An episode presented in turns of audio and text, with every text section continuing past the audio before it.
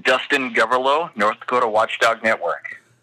All right, we're going to do a little Watchdog time. I absolutely love what you do there at the Watchdog Network. You keep an eye on some of the micro bills, some of the macro bills at a state level. You're kind of that top to bottom and bottom to top watchdog out there, and which is good because then I don't have to. You know, you can kind of keep me informed. And last time we spoke, you were uh, you cited uh, several bills that had to do with the oil and gas industry, the coal industry. I, I even heard the E S G industry in there as well. So, of course, that's all energy related. So, Dustin Gawrylow, how are you doing today?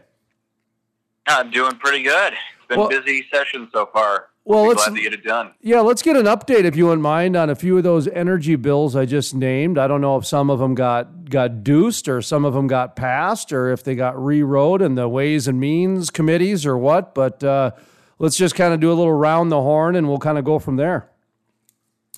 Sure.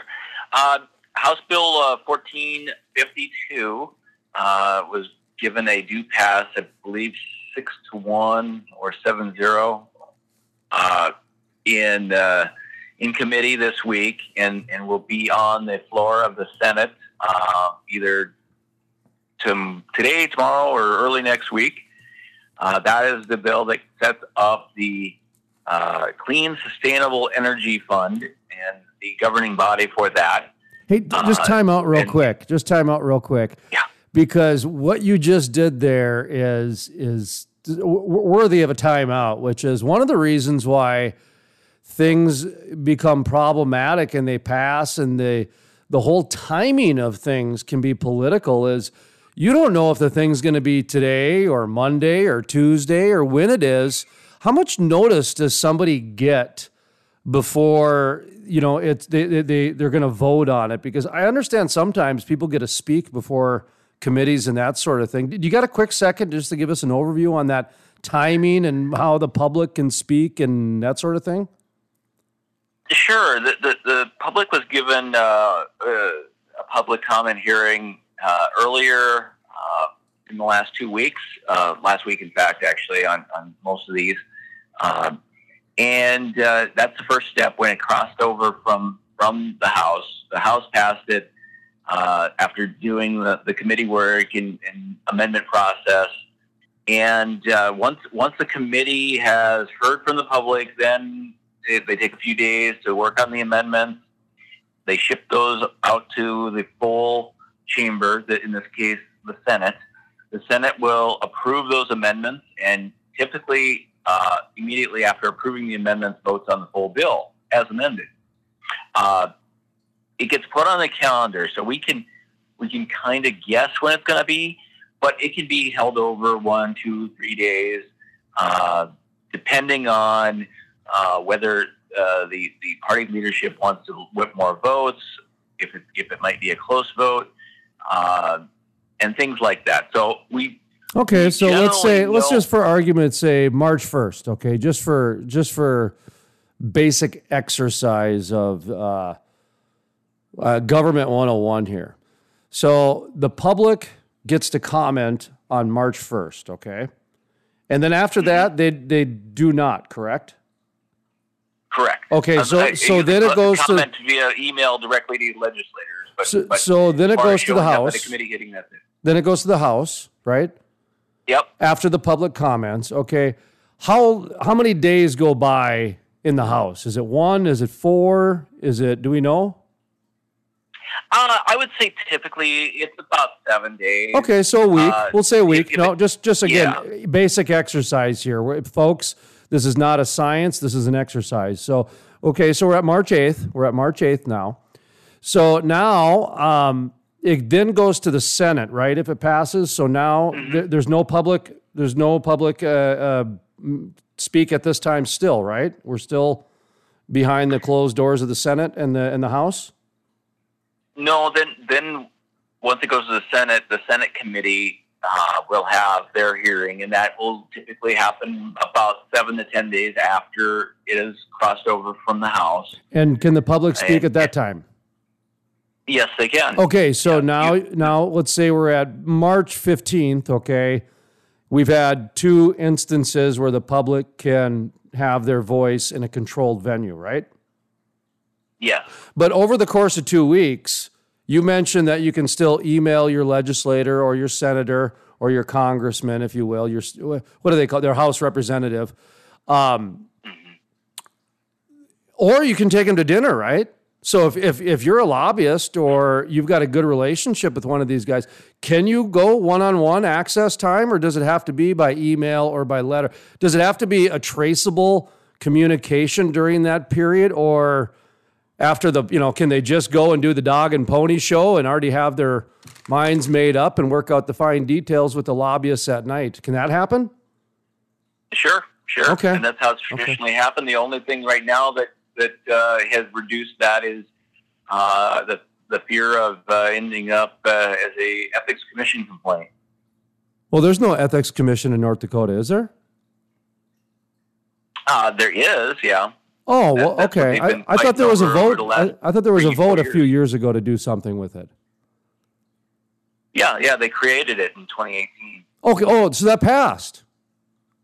Yeah, and then and then in twenty nineteen, the. Uh, The legislators set up the, the rules under the statute that the Ethics Commission would operate. Wait a minute. Are you, are you telling me that the people who are going to be investigated set up the rules on how to be investigated? Shocker, isn't it? Oh, you got to be kidding me. Are you serious?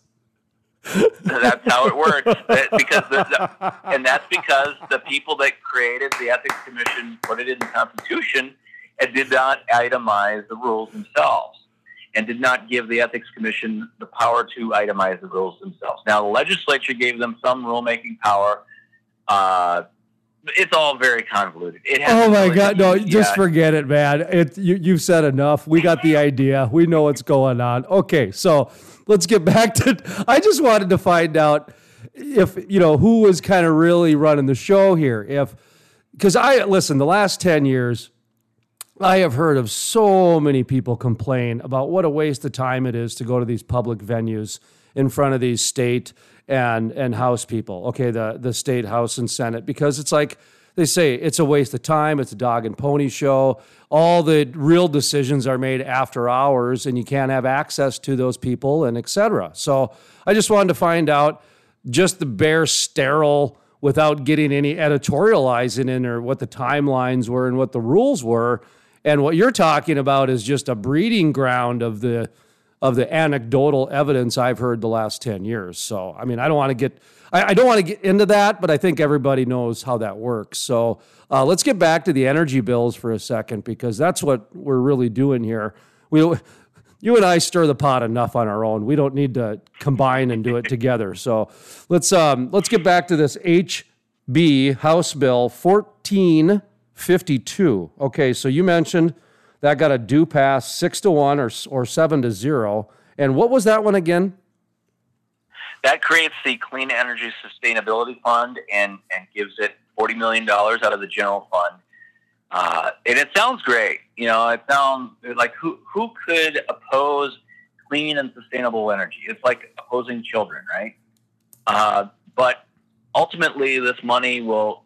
will at the end be used to uh, prop up the coal industry and coal power by subsidizing the research for uh, carbon sequestration, and then ultimately beyond that, possibly the um, uh, enhanced oil recovery of, of using C O two to refrac wells, essentially. And, um, uh, you know, the, the, they, their goal is to make coal power cleaner. And they hope that if they do that, by sequestering and reusing the C O two, that somehow Minnesota is going to change their mind about coal power and want to buy our power again. And, and right now, we're on this track in the next ten years for a lot of that demand for coal power to, to uh, diminish and, and whittle away, because Minnesota has these uh, these laws about how much of their power can come from coal and how much has to come from green energy. And, and those, it's a sliding scale for the next ten years, fifteen years. And uh, and this is not so, anecdotal. This is actually in their uh, quarterly report or their annual report, isn't it? This is where your information's coming from as far as we're talking about specifically like Xcel Energy, who basically yeah. has got a major monopoly in the state of Minnesota and all the way through Colorado and a lot of areas too. So they've, they've got a big footprint, Xcel Energy does. But from my understanding, from what I've... They go all the way to Texas, actually. Okay, they go down there too. So... That, that, yeah, they're they're very relevant with this program. But what Dustin's talking about is we put this out in the Crude Life about a month ago or a month and a half ago. It was a, a, just a paragraph or two in their annual report or their quarterly report. It was some report and basically said they're going to phase out North Dakota Energy in the next five to ten years because it's based on coal is how I read it. So that's what we're talking about, right? Yeah, yeah, absolutely. Okay. And, and in fact, uh, just just yesterday, uh, uh, it was put out by uh, Rob Port on his blog that Xcel is sending around emails bragging that they're going to shut down North Dakota coal even sooner than they planned on. Oh, good like, for good for Rob. Good for, for Port. Good for him. You know, and, and and this is all, of course, government-induced problems, right? Go- the governments both in the in Minnesota. In government at the federal level has created these mandates and, and distortions in the free market. So we've got to react to them. Now, what's interesting and, and what I've been saying is we're finding out that being a net exporter of energy is not that much better than being a net importer. Because if you're a net exporter, that means you are dependent and reliant upon your consumer market wanting your product. And if you're If the government in your consumer market doesn't want your product, you don't have a market. And and so we we are getting stuck in the middle, you know, of this issue. And and our legislators at, are at the behest of, of the coal industry and of the energy industry in general. Uh, Ron Ness has been pushing these things as well. Uh, I've actually seen more oh. more out of Ron Ness with coal lobbying than I have with oil and gas lobbying the last year. And, I, and I'm being totally serious about that. And I'm going by headlines that I've seen in the paper. You, you're not wrong. There, There is a dynamic going on. Uh, I, I I have some speculative, theor- some speculative theories about that, but uh, I'll, I'll leave that on the side for now. But um, the... Well, that sounds juicy. The, well, I think that ultimately... No, no, don't get into it. Don't get into it. Anyway, uh, getting back to the, the issue, you've got industry begging the state of North Dakota to subsidize and bail them out because they, they don't want to spend their own private company money to do the research. They want the taxpayers through the general fund the first two years and then ongoing in, in House Bill thirteen eighty, they want a permanent forty million dollars every two-year stream out of legacy fund earnings to subsidize and prop up uh, their their uh, carbon sequestration research and and ultimately building a uh, pipeline of C O two from the coal-fired plants out to the oil fields, which will cost hundreds of millions of dollars, by the way. Interesting. So that one is now going to the Senate. Is that what you're saying? Yes, it, it is headed to the Senate floor, and it will probably be acted on sometime in the next week. Okay. For sure. H B fourteen fifty-two. So if you've got anything you want to uh, two cents, folks, make sure you email or contact or take out to dinner your Senate, North Dakota State Senator to get your voice heard on that. And uh, what else we got in the world of uh, legislative bills that we should keep an eye on from the energy industry? Uh, well, then, then we've got House Bill uh, fourteen twelve, which is, looks on the surface to be a tax cut, but it's actually not. Uh, it it looks like a tax cut because it reduces the coal generation and conversion tax by sixty percent. Is this more coal? New tax, yeah. More yeah, coal more legislation. Coal. Okay, all right. Yeah, and and it it it so it cuts the the the, the coal generation tax by sixty percent, and then create the Lignite Research Fund tax, which is a way to funnel more money into the Lignite Research Fund, which is yet another avenue for subsidizing the industry. So they are they, they're basically uh, cutting their own taxes and, and kicking themselves back more money for their own research uh, instead of it actually going into the general fund. So this is a this is another way to get money. Uh, why they don't just do a just do the tax cut straight up, I don't know. But you know, they they, they do these things in, in such a way that it makes people feel good, and um, that's what all this is about: is feel good legislation. It also creates another quasi unaccountable government organization where they're not quite the government, but they're compl- you know they're funded by the government, but they're appointed, so they're not accountable. And you got different layers mm-hmm. involved, and yeah, it's I, I, I see it too. I see it. Yep. So okay, what's, yeah. So, so go ahead.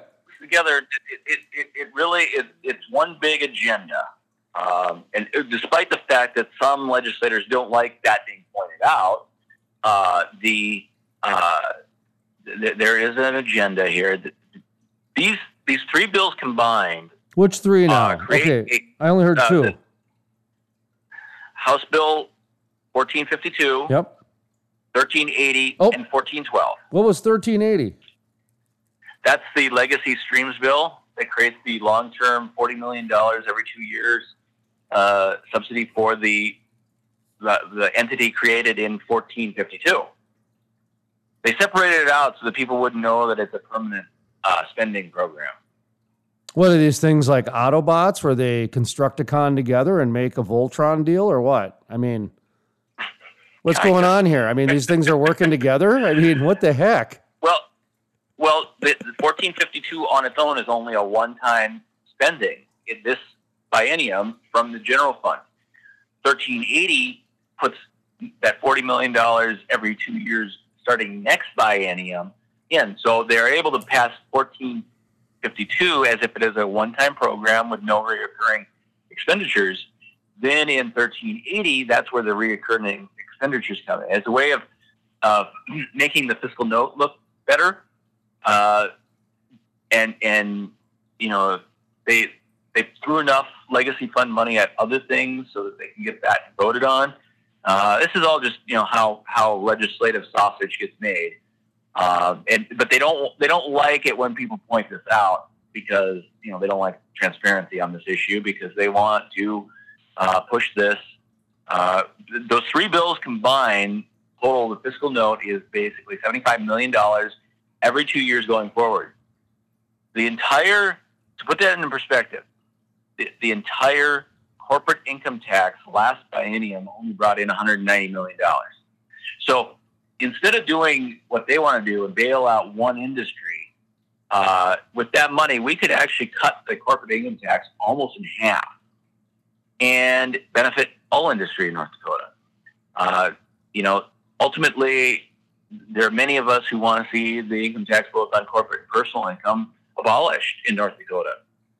And, uh, you know, we should be doing that instead of, of just bailing out one industry because w- we we need the, the entire economy to flourish, not just one entity, because it's forty million dollars now, but down the road when they get more, it, get deeper and deeper into their program, uh, they're going to need more money because every government needs more, every government program needs more money.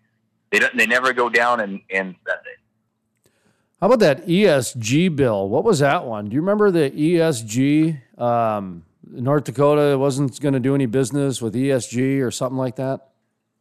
Yeah, that was Senate Bill twenty-two ninety-one, which was in the Senate converted into a study rather than actually implementing policy. It got shipped over to the House, and I believe the House passed it as a as a study. And that was the problem with it in general. Is that if you uh, if you preclude the yeah it was signed by the governor yesterday uh, if you preclude the state from investing in E S G uh, based funds or companies, the state will no longer be able to invest in anything but federal bonds. Uh, even Exxon uh, is is chasing that E S G goalpost. Uh, Apple is is one of the main E S G companies as far as uh, high on the roster. Just got an email uh, from Conoco this morning bragging about their new E S G certification. Yeah, yeah. So they're all doing it. So, so the state. Yeah, we. Hey, a, hey Dustin. Dustin, idea. This is yeah. exactly what we brought up a month or two ago when it got brought up initially. How you and I, just, mm-hmm. you and you and I, you and I, a couple casuals, pointed out that is like the biggest problem they have. It's kind of like if you have a car with no engine, and a bunch of people are saying, "Let's go on a road trip." And you got two guys saying, guys, it's not going to work because there's no engine. Well, everyone else is calling those guys nuts and crazy, this and that. Well, and then at the end of the day, all the people that were calling the couple guys nuts and crazy are now trying to educate those people on why the car doesn't move because there's no engine. That's what's going on here, is that a lot of these uh, legislators are trying to react to things and spending big money and time and resources off of an emotion and a reaction, only to find out now they got to go spend a shit ton of money in order to figure out a way to educate all those people that were trying to say, slow down. Does that make sense? Yeah, yeah. And if the state was to implement this whole strategy fully and divest of everything related to E S G, uh, our pension funds would collapse almost immediately because there wouldn't be enough uh, dividend and interest revenue to to sustain those programs. When, when I saw that bill introduced, I knew immediately that um, this session was in trouble because there was there, there there's a lot of uh, emotional legislation going on right now that does not have a lot of thought put into it.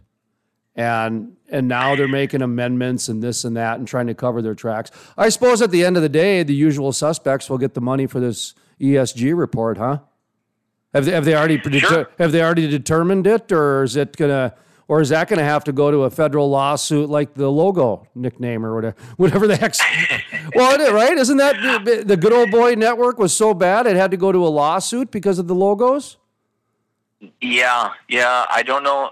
My guess is that if if the interim committee does outsource it, that there's going to be a process for that, and I believe that it's a legislative study, so that it won't be in the hands of the governor, but um, the the the overall issue that we have is, like you said, they are making laws based on emotion. They're making laws that are growing government, and if Democrats were doing these things, we'd call it socialism. But it, because it's Republicans, apparently now Republican socialism is good, and Democratic socialism is bad. That's where we are in the state of North Dakota right now.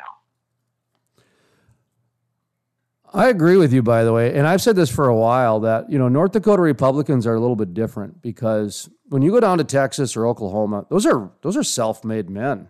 Okay, those those people have true skin in the games, okay? And and women, by the way.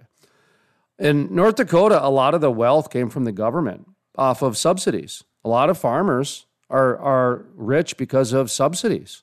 And a lot of North Dakota, I mean, for what was it? Every dollar we send into the government, we get two bucks back.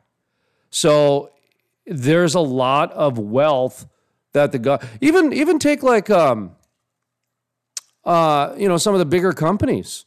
They're, they they come from ag, and that was completely subsidized from the beginning. Now it was a system, and they had to know what they were doing, and these were intelligent men. But if you've got a guaranteed check coming every year, and you've got insurance, and you've got three or four safety nets, and then even if you do fail out at the end of the day, you get bailed out. Well, yeah, you can do a lot of things versus somebody who's, if if they don't strike it on this wildcat well, they're done, and their whole family's done. So it's it's a little bit different. I, so I think it's interesting you bring up the, you know, Republican socialism and the, you know, Democrat socialism, because I get a, a text every day saying, got my Biden bucks. You know, they call it Biden bucks.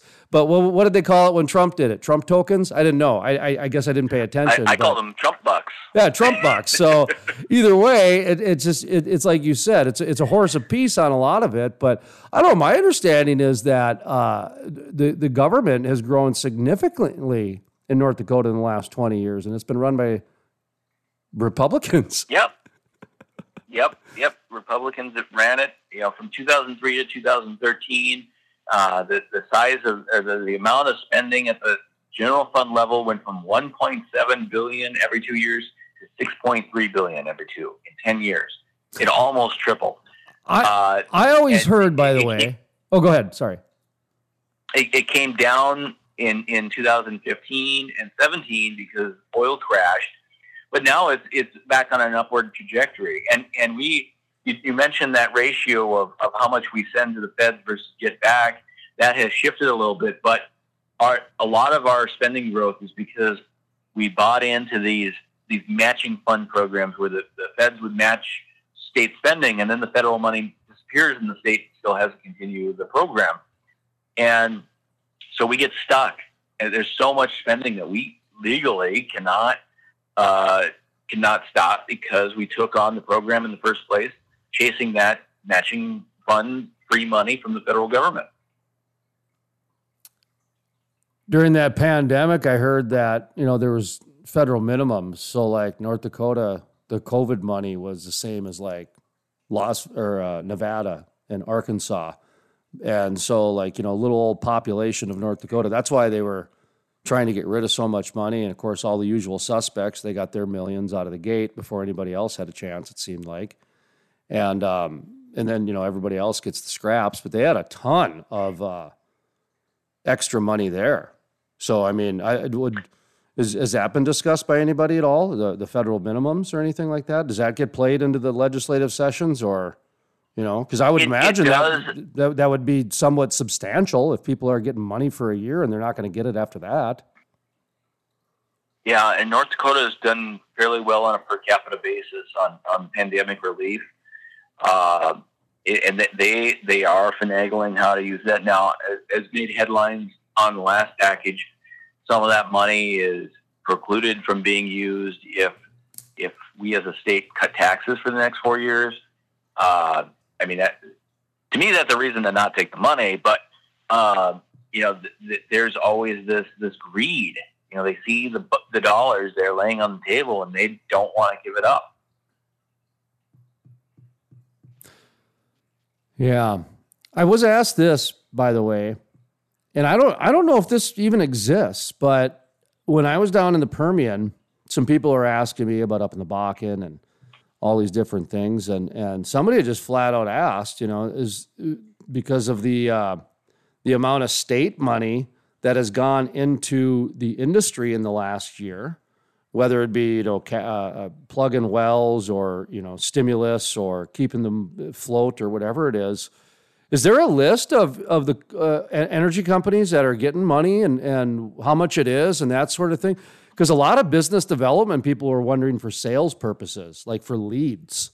You know how on, on Saturday in the newspaper, you used to get the public permits, who's filing for permits, and then that would start a whole ecosystem of salespeople. Um, is that, do you know, is that information even available? Can can somebody go, you know, to Lynn Helms or... or somebody like that and get a list of, you know, which oil companies have gotten which dollar amounts and et cetera? There is a list of grant money on the State Industrial Commission site for different projects um, for, for specific purposes. And, you know, some of it goes right back to to uh, to the oil companies.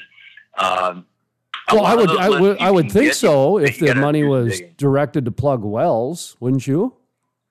Yeah, yeah, that money should be disclosed. I don't know where, but it should be out there somewhere. Yeah, I would think so too. I looked, I couldn't find it. I, I couldn't find it, so I was just wondering. Might take an, a special open records request to get it. I don't want to do that. They might charge me.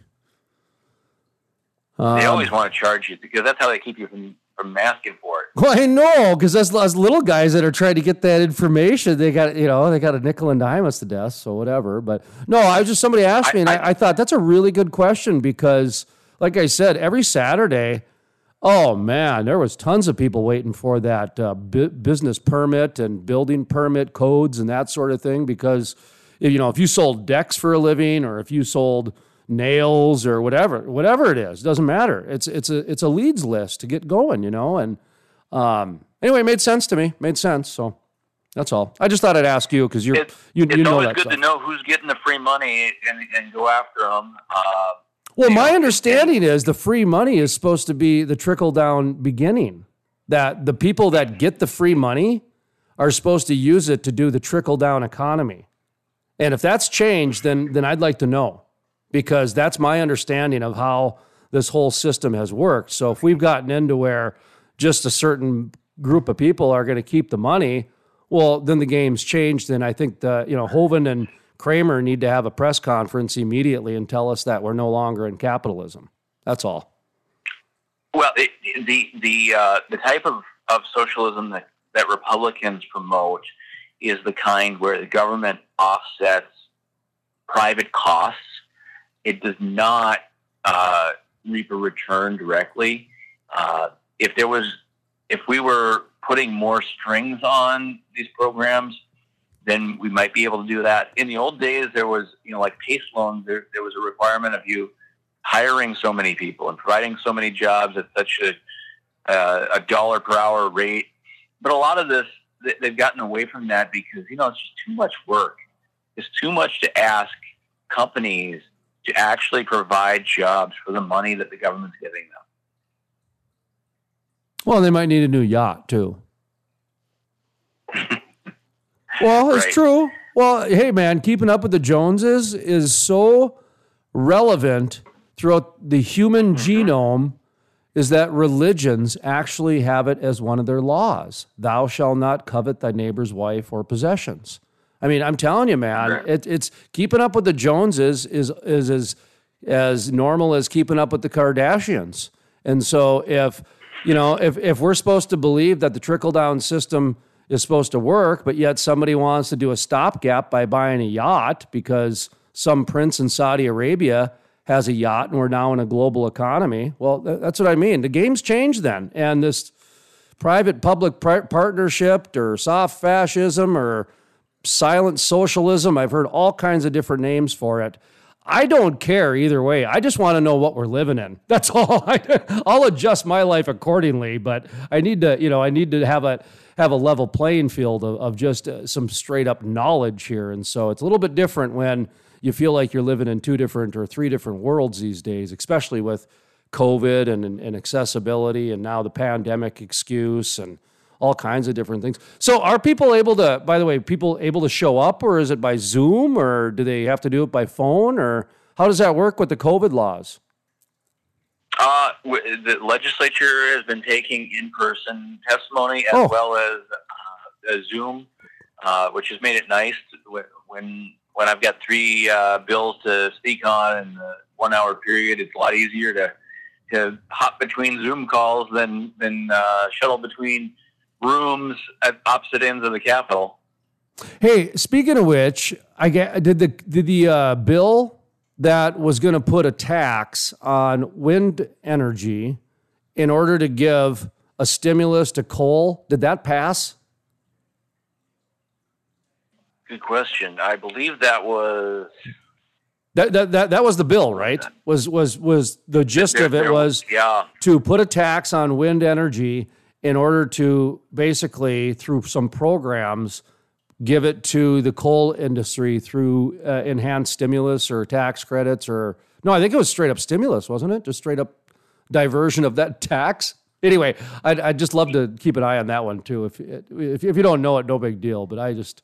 I, I remember that one from the last time we spoke. It was fourteen fifty-eight, I believe, is what you're talking about. Let me look that up just real quick. And uh, it was withdrawn. It was, okay. It was with, yeah, yeah. They gave up on it because we kept saying, you know, well, first of all, th- th- there are laws. It would have been found unconstitutional because they were they were actually targeting. They were going to take half of whatever the power company got in a federal tax credit. And there's standing court cases and laws that say that states cannot directly or indirectly tax the federal government. And and this would essentially have been a tax on the federal government by taking half of the tax credit that the federal government was giving for the wind power. This is another good example of uh, le- trying to do an emotional legislation before knowing the process or the facts. Yeah, exactly. Well, you know, you got to know law before you try to change the law. And if you don't know the law, you know, you're going to make some some silly suggestions. Oh my! This is like back when the when North Dakota passed uh, Measure Five, the cannabis one, and they had they had a couple of periods out of place and a couple exclamation points. So all of a sudden, the technicality came down, and then the and then they tried to pass a law that said no more measures on the North Dakota ballot. It has to go through this special committee that the legislature uh, knows knows and appoints, so that that way they can approve and make sure there's no stupid laws that are filled with bad punctuation and grammar and that sort of thing. And here's two examples that they should have done their own, taken their own advice. I mean, we got two. Yeah, I, I think that we need we, we need a citizens committee to vet every legislative bill before the legislature even deals with it, because uh, you know they, they put a lot of stupid bills in themselves. Well, t- take a look at the E S G one. Okay, that one. Here's two two citizens that could see the flaws in it immediately from a constitutional point of view. Not not even from anything else, just from the smell test, if you will. And um, right there, it cost the state millions of dollars or hundreds of thousands of dollars, because now they got to do a study to find out why they didn't understand the system. So there's a great example of how this citizens committee that you just brought up um, would, would have saved the taxpayers hundreds of thousands of dollars, maybe millions, when you include the the amount of time and energy put into stupid bills. So I don't think it's yep. crazy at all. I don't. And, and, and in theory, the, the citizen legislature should do this themselves. But, uh, you know, the, the problem is that everybody has their own idea on how they can fix the world, and, and they all want to be king. And, yeah, sure. I mean, if, if you could tax the federal government, you know, that would solve a lot of our problems. It's just not legal. Right, exactly. Um, well, anything that uh, energy companies out of state should be, you know, anything specifically for out of state people that they should be keeping an eye on when it comes to, you know, legislation or pipelines or oil and gas or, you know, extraction taxes, anything standing out, or is it just primarily coal and wind? Well, there, there's plenty in those areas. They're more niche. They're more related to the regulations of those industries, and, and less uh, less about asking the taxpayers to uh, pay for their businesses and pay for their research and development. Uh, you know, it, it just comes down to the right now. This session is a, there's a big push to socialize the private business costs of the coal industry. And and that's where they want to go. And, you know, it, it's going to become, it's a big boondoggle. Um, you know, it, it, you might see uh, something like this even get referred. Well, you know, here's forty million dollars ongoing is, is a lot of money. And, and um, you know, after three bienniums, it would be as much as the, uh, as the uh, Teddy Roosevelt Library. And that they tried to refer, so... Maybe some, uh, some ambitious people will uh, do that with this as well. Okay, speculation question here, and we'll conclude mm-hmm. this portion uh, of the interview, if you will. Um, do you see a day? Okay, we got a state bank, and we got a state flour mill, right? There's a there's a state mill. Mm-hmm. Yeah. Uh, a state state power plant. Do you see that happening? I, I think that's going to be the ultimate result of, of this push, and and it's going to be designed in a way that is um, is going to cost us a lot more than what it would cost to build a new one. Yeah, I think so too. Yeah, that's that. That's what I see when when the way that you were just describing some of the bills they were putting into place, and just some of the things that are going on, especially through this carbon sequestration, carbon the carbon C S U S. Uh, that technology, yeah. there's going to be there's going to be a lot of money being spent on that. That's going to go to the usual suspects and um, you know some studies and, and that sort of thing. Uh, you know, delegation type thing. It's it's going to be yeah yeah lots of. So it's interesting that there's so much legislation focused on that. But well, and, and, and in that uh, realm, the the, uh, the ultimate goal. They've already been talking about it in some meetings that I've overheard. Uh, the C O two pipeline, uh, the number two hundred million dollars to build a C O two pipeline out to the oil fields, and it's going to re- that would replicate what they did with Western Area Water Supply, but instead this time it's going to be with C O two. Uh, you know, fortunately, there's no private business in that market right now, so that it wouldn't be the government competing with private business like the Western Area Water Supply.